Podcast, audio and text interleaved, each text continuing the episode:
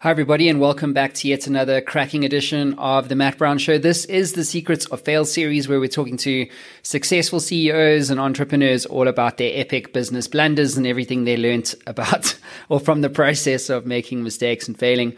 Uh, with us in the line or on the line today in the hot seat is none other than Jordan Zimmerman, the founder and CEO, chairman, and super ding dong guy at Zimmerman Advertising.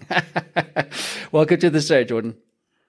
Thank you, Matt. It's good to be here, and thank you for the invitation. Uh, you're very welcome. The privilege is really all mine. So, you know what's coming. So, let's start with the, the elevator pitch.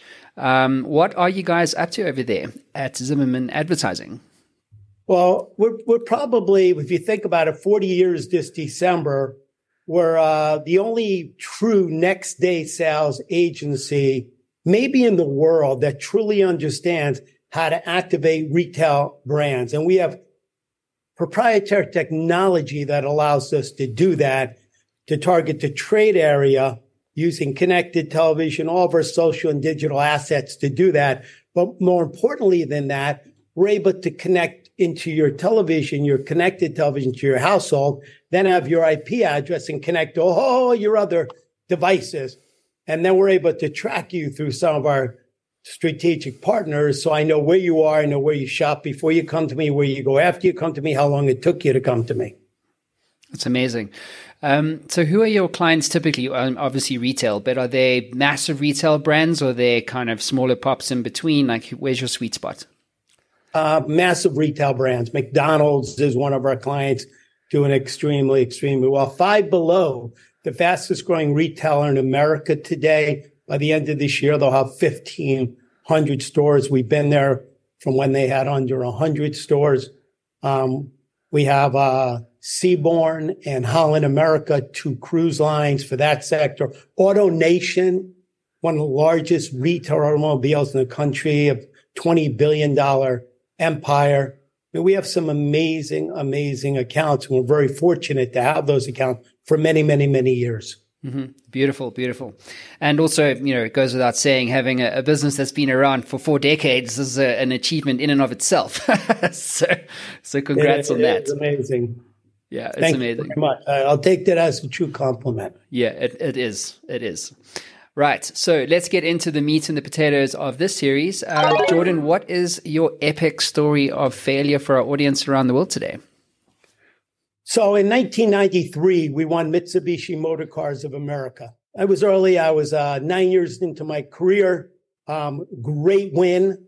Uh, and basically from 93 through 97, we handled the business, took them from 136,000 cars, 252,000 cars. Epic growth.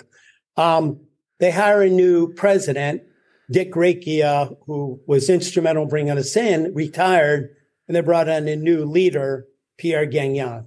Pierre comes to see me. I think we have this great meeting. He comes back. He tells me he wants to put the account into review just to see what's out there. Ladies and gentlemen, what he was really saying to me was, you're not my agency. You're Dick Recchia's agency, my predecessor. And he really wanted to get the hell rid of me. So, uh, we wind up comes down to Deutsch and Zimmerman we pitch the country. I win half the country. He wins the other half of the country. Pierre finally figures out, holy shit, I can't have two agencies. I can't even afford one. And he fires us through a fax machine on a Friday night at five o'clock.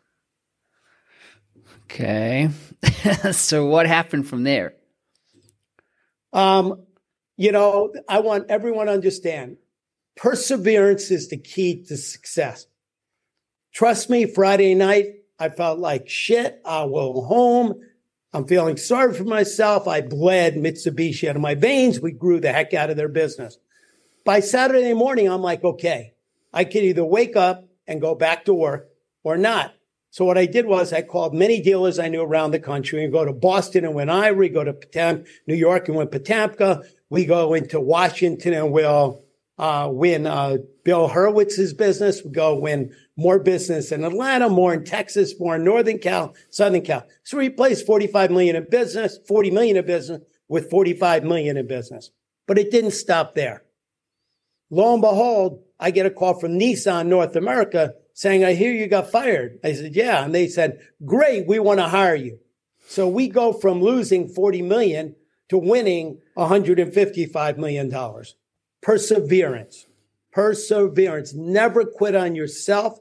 Always believe you can and you will. Got to mm-hmm. have that positive attitude. Mm. You and I need to be friends. I so, hope so. Yeah. So, Jordan, when you think about that whole experience, obviously perseverance is certainly the, one of the key things that uh, is, could be, you know, a key lesson for you. What else, when you think about that time, you know, obviously I've also been in the ad space for many years. Uh, worked at uh, head of strategy for Ogilvy and TBWA and these sorts of things, and I understand how accounts move and all this kind of thing, um, and and what it feels like to lose a big account. It sucks. It, a lot of people actually go out of work. Um, and so when you think about that time, what stands out for you as a key lesson that you now take forward in your business with you today?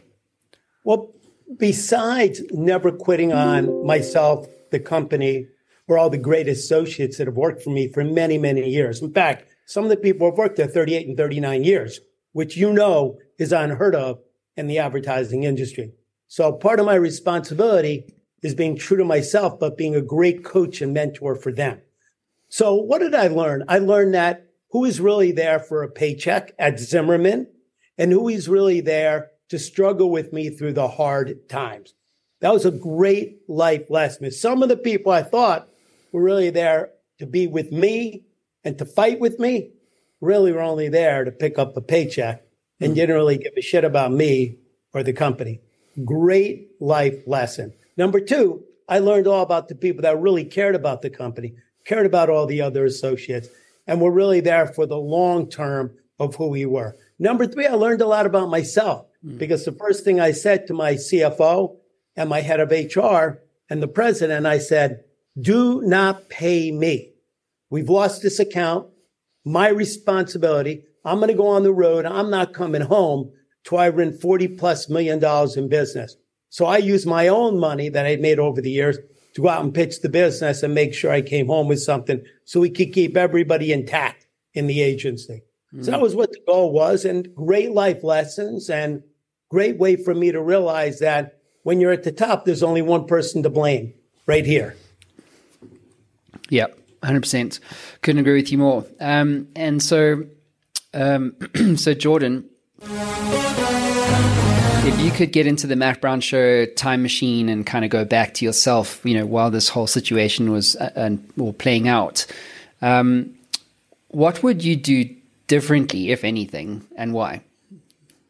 Um, I think if I had to really make a change, I would change that entrepreneurs like myself are control freaks and they don't really truly empower others and coach others. So I learned a very valuable lesson about empowering others, hiring better, looking for people that had skill sets that complemented mine, not mini me's, and most importantly, entrusting in them, letting them make mistakes, coaching them through a mistake, not belittling them, coaching them, mentoring them, bringing them back up and telling them it's okay. So I learned a lot about myself in my management skills which I think have helped to propel the agency today to the powerhouse we really are. This year we'll do over $4 billion.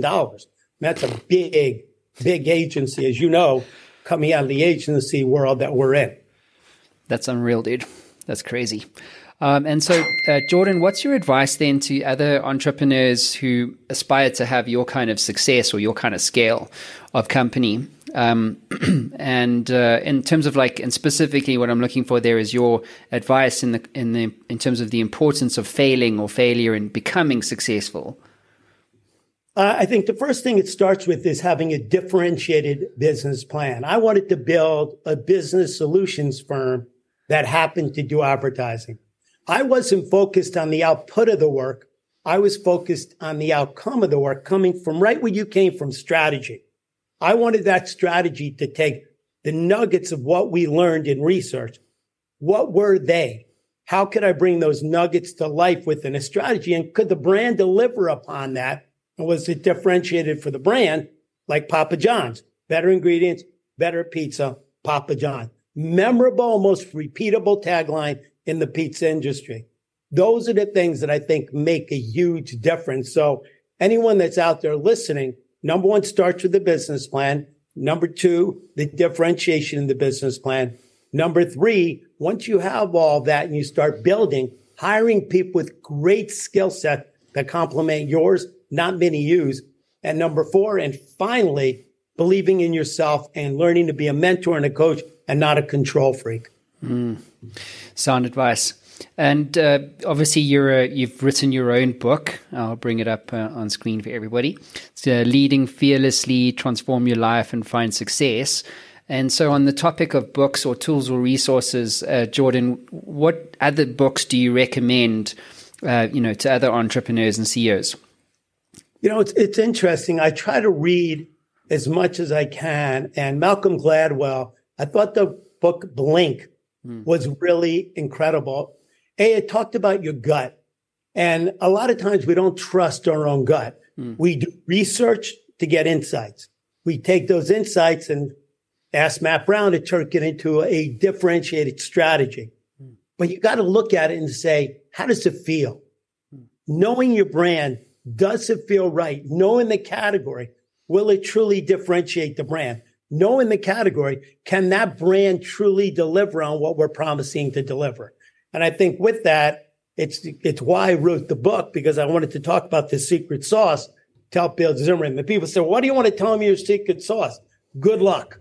Okay. Because they've got to figure out how to do it their own way. I don't think you need another TBWA. You surely don't need another Zimmerman in the market.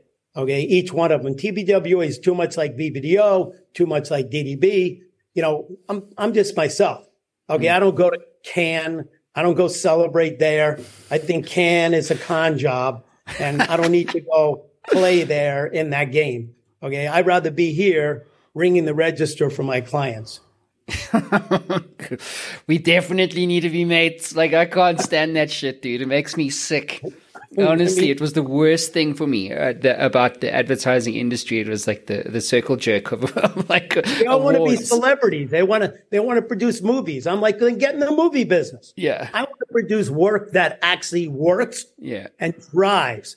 Yeah. And if I can drive traffic in that work, I could drive true interest. Yeah. I can still share. I'm winning. Yeah. That unaided awareness is so very important. And then I equate it to every point of unaided awareness means how much in market share. Mm. And at every point of market share, how much does that mean in revenue? Mm-hmm. Yeah, absolutely.